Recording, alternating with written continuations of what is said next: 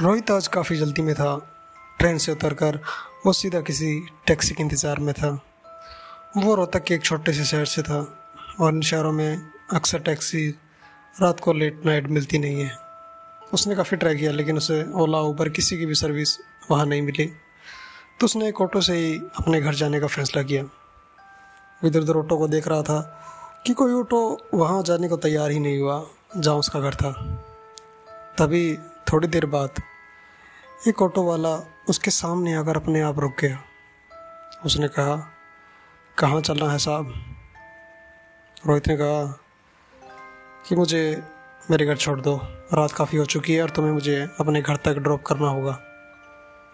Auto वाले ने कहा हाँ ड्रॉप तो कर देंगे, लेकिन पूरे पाँच सौ रुपये लगेंगे। रोहित ने कहा, ठीक है, कोई बात नहीं।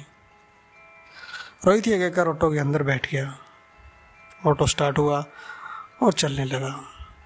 लेकिन तकरीबन दस मिनट तक चलने के बाद रोहित ने ध्यान दिया कि ऑटो उसके घर की तरफ़ नहीं, बल्कि शहर से बाहर, जो सुनसान इलाका है, उसकी तरफ़ जा रहा है।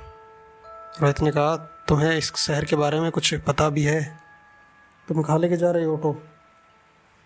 उसने कहा, वहीं, जहाँ जाना चाहिए। रोहित को काफ़ी अजीब लगा। उसने कहा, कहाँ लेकर जा रहे हो तुम? रोहित ने इतना बोलते ही अपनी जेब से गन निकाल ली और कहा, देखो, मेरे साथ चलाकी मत करो। एक ही बार में खोपड़ी खोल दूँगा। उस ऑटो वाले ने कहा, टेंशन मत लो साहब।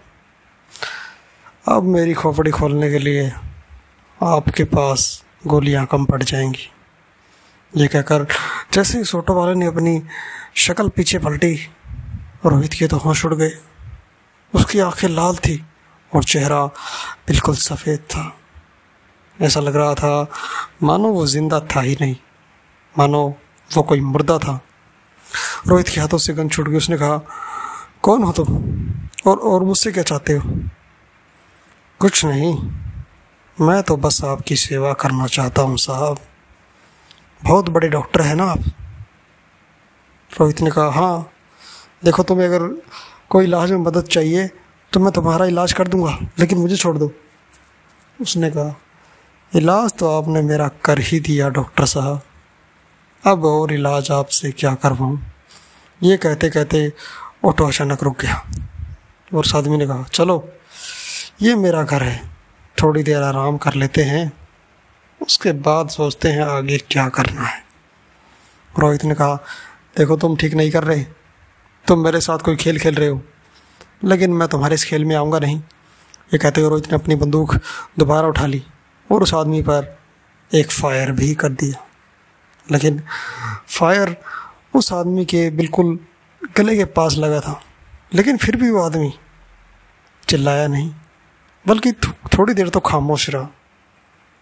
उसके बाद हँसते हुए बोला, अपनी गोली बर्बाद मत करो साहब। अब मेरे ऊपर इन गोलियों का असर नहीं होगा। क्योंकि मैं उस दुनिया में जा चुका हूँ, जहाँ पर तुम्हारे ये हथियार फेल हो जाते हैं। ये कहते ही उसने रोहित की गर्दन पकड़ ली और उसे घसीटता हुआ घर के अंदर ले गया। घर के अंदर ले जाते ही अचानक से अपने आप रोहित के हाथों पर रस्सी आ गई। और वो एक पलंग से अपने आप को बंधा हुआ पाया। रोहित ने कहा, देखो, मैंने तुम्हारा क्या बिगाड़ा? है मुझे छोड़ दो। तुम्हें पैसे चाहिए, मैं तुम्हें पैसे दे दूँगा। कितने पैसे चाहिए तुम्हें? उसने कहा, पैसे पैसे से क्या मेरी जान आ जाएगी, डॉक्टर साहब? रोहित ने कहा, देखो, तुम कैसे मरे हो? इसमें मैं क्या कर सकता हूँ? तुम भूत हो, प्रेत हो, क्या चीज़ हो तुम? उस ऑटो वाले ने कहा आत्मा मैं एक भटकती हुई परेशान आत्मा हूँ डॉक्टर साहब जिसे आपने मनाया है। आपने मुझे मारा है। डॉक्टर ने कहा देखो मैंने किसी को नहीं मारा। मैं तो ट्रस्ट चलाता हूँ लोगों की मदद करता हूँ। हम्म, यही मदद यही मदद तो मेरी मौत का कारण है डॉक्टर साहब। आपने मेरी मदद ही तो कर दी जिसके कारण मैं आज दर दर भटक रहा हूँ। भूत बनकर ताकि आपसे अपनी मौत का बदला ले सकूँ। और आज वो दिन आ ही गया। रोहित चिल्लाते हुए बोला देखो मैं तो लोगों की मदद करता हूँ। तुम तुम मुझ पर इस तरह का इंजाम नहीं लगा सकते। मैं एक अच्छा इंसान हूँ। हम्म, डॉक्टर रोहित, आप वाकई एक अच्छे इंसान तो हैं। लेकिन याद कीजिए, आज से तकरीबन दो साल पहले, जब कोरोना के दौरान आपने अपने ट्रस्ट के अंदर कोरोना मरीजों को भर्ती किया था। कुछ याद है?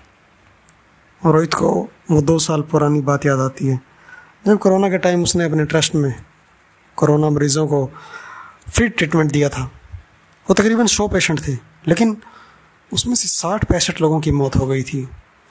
जबकि कोरोना से इतने लोग मर नहीं रहे थे।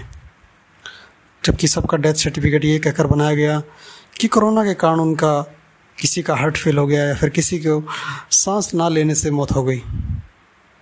उस ऑटो वाले ने कहा, कितनी किडनियाँ निकाली आपने उसमें? डॉक्टर साहब, रोहित को अपना खिलौना काम आखिरकार याद आ ही गया। दरअसल रोहित ने उस समय कोरोना के टाइम जो काफ़ी सारे गरीब मजदूर लोग कोरोना से पीड़ित थे, उनको भर्ती किया था।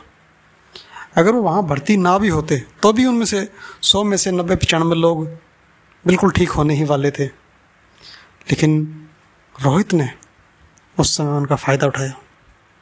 उसने किडनियाँ निकाली और किडनी को इंटरनेशनल मार्केट में करोड़ों में बेच दिया इसलिए कोरोना के बाद ही वो करोड़पति बन गया था और शहर का सबसे रईस इंसान भी बन गया था। हालाँकि पुलिस को शक था कि रोहित ने कोई ना कोई गलत काम तो किया है। लेकिन जितने भी लोगों की किडनियाँ निकाली गई थी, उनमें से किसी की भी लाश उनके घर वालों को नहीं दी गई, बल्कि कोरोना के नाम पर उनको चला दिया गया। और कोई सबूत पीछे ना छूटा।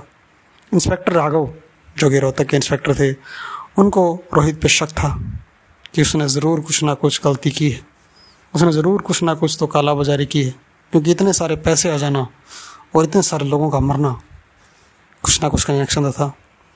इंस्पेक्टर राघव को इस बात पे शक था, लेकिन सबूत ना होने के कारण कुछ कर भी ना सकी।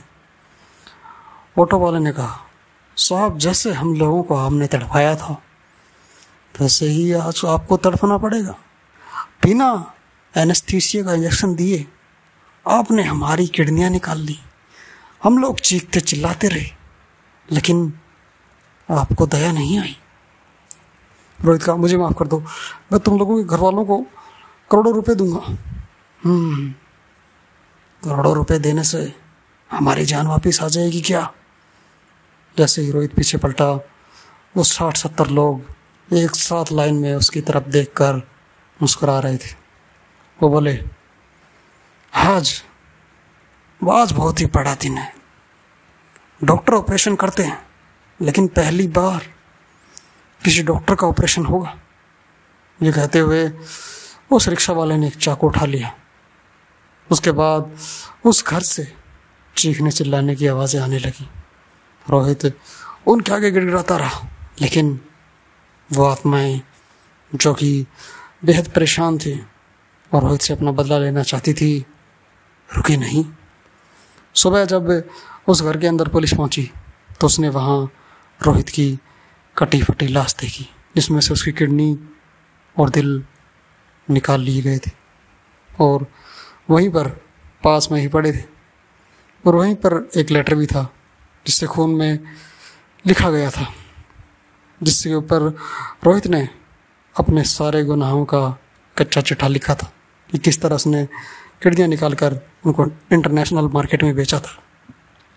उसमें यह भी लिखा था कि उसके मरने के बाद उसके पैसे उन लोगों को दे दिए जाएँ, जिसके टाइम कोरोना में जिनकी मौत हुई थी, जिसकी उन्होंने किडनियाँ निकाल ली थी। जितने भी पैसे थे उनके हिसाब से उन्होंने हिस्सा तो बांट दिया था। शायद जाते जाते उसके मन में ये अच्छा काम करने की बुद्धि आ गई या फिर उन आत्माओं ने उससे ये काम करवाया था। ये तो मैं नहीं जानता, लेकिन बुरे काम का बुरा नतीजा होता है। ये बात आज भी सच है और हमेशा सच्ची रहेगी।